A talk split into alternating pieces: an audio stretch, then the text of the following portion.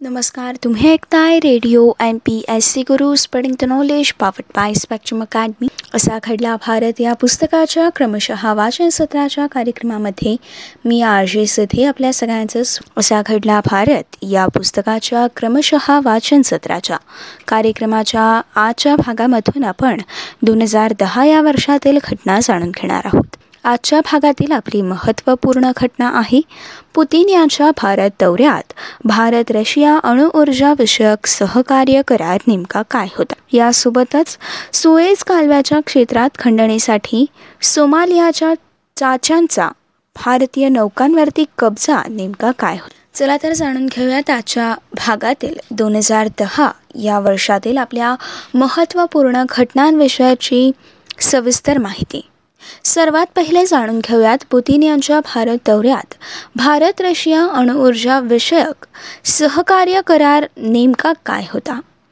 रशियाचे पंतप्रधान Vladimir Putin यांच्या भारत दौऱ्यात बारा मार्च दोन हजार दहा रोजी उभय देशांमध्ये अणुऊर्जा विषयक सहकार्य करार करण्यात आला होता.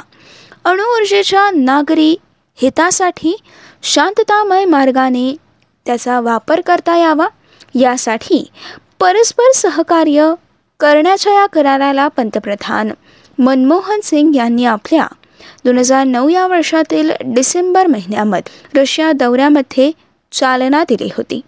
या करारामुळे भारतात वीज निर्मितीकरिता अणुभट्ट्या उभारण्यास रशियाकडून सहकार्य मिळण्याचा मार्ग देखील मोकळा झाला होता.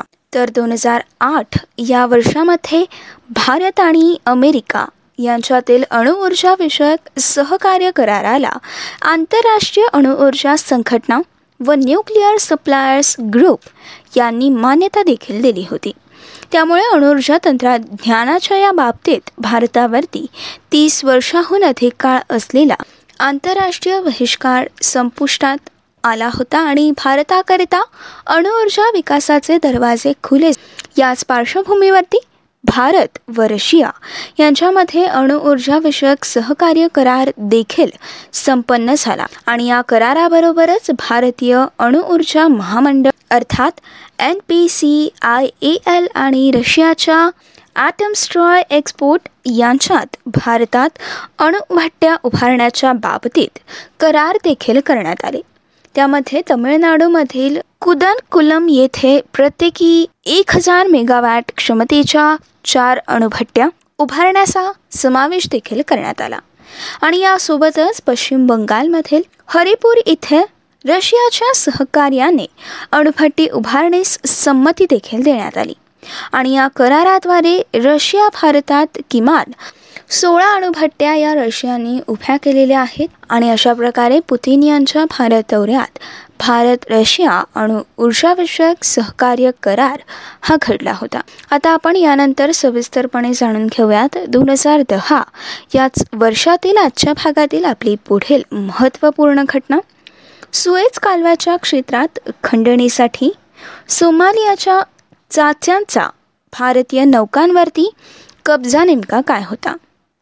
तांबडा समुद्र आणि सुवेज कालव्याकडे जाणाऱ्या सागरी मार्गावरती मोक्याच्या ठिकाणी असलेल्या सोमालियातील बंडखोर यांनी सागरी चाच्यांनी या मार्गाने जाणाऱ्या जहाजांचा कब्जा घेऊन या जहाजावरील कर्मचाऱ्यांना ओलीस ठेवून खंडणी वसुलीच्या मार्गाने या टापूत दहशत निर्माण करण्यासाठी सुरुवात केली होती. तीस मार्च दोन हजार दहा रोजी या बंडखोर सागरी चाच्यांनी आठ भारतीय नौका पळवून त्यावरील सुमारे एकशे वीस खलाशांना ओलीस ठेवलं होतं. अंतर्गत यादवी आणि अराजकता याने ग्रासलेल्या सोमालियातील बंडखोर चाचांनी दोन हजार चार व दोन हजार पाच या वर्षापासून हिंदी महासागरात चाचेगिरी करण्यास सुरुवात केली होती. या चाचांमध्ये सोमालियाच्या लष्करातील अनेक माजी सैनिकांचा समावेश असल्याचं देखील म्हटलं जातं. तीस मार्च दोन हजार दहा रोजी. सोमालियातून दुबईला जात असलेल्या भारतीय नौकांवरती गुजरातमधील सौराष्ट्र आणि कच्छ या भागातील खलाशी होते आणि सोमालियातील किसमोयो या बंदरात या मालवाहतूक नौका उभ्या करण्यात आल्या होत्या. माल भरून दुबईला जाण्यासाठी हे बंदर सोडताच सोमालियाच्या चाच्यांनी या नौका आपल्या ताब्यात घेतल्या आणि यातील काही नौका नंतर सेशल्स बेटाजवळ आढळल्या होत्या. यापैकी पाच नौका आणि अडतीस खलाशांची या चाच्यांनी दोन आठवड्यानंतर सुटका केली होती. मात्र बाकी अनेकांची सुटका करण्यात भारत सरकारला पुढे दीर्घकाळ यश मिळू शकले नव्हते. भारतीय नौकांवरती सोमालियाच्या चाचांनी केलेल्या तोवरचा हा सर्वात मोठा हल्ला देखील ठरला होता. आणि मित्रांनो अशा प्रकारे दोन हजार दहा या वर्षामध्ये सुएज कालव्याच्या क्षेत्रात खंडणीसाठी सोमालियाच्या चाचांचा भारतीय नौकांवरती कब्जा होता. तर ही होती आजच्या भागातील आपली महत्त्वपूर्ण घटना.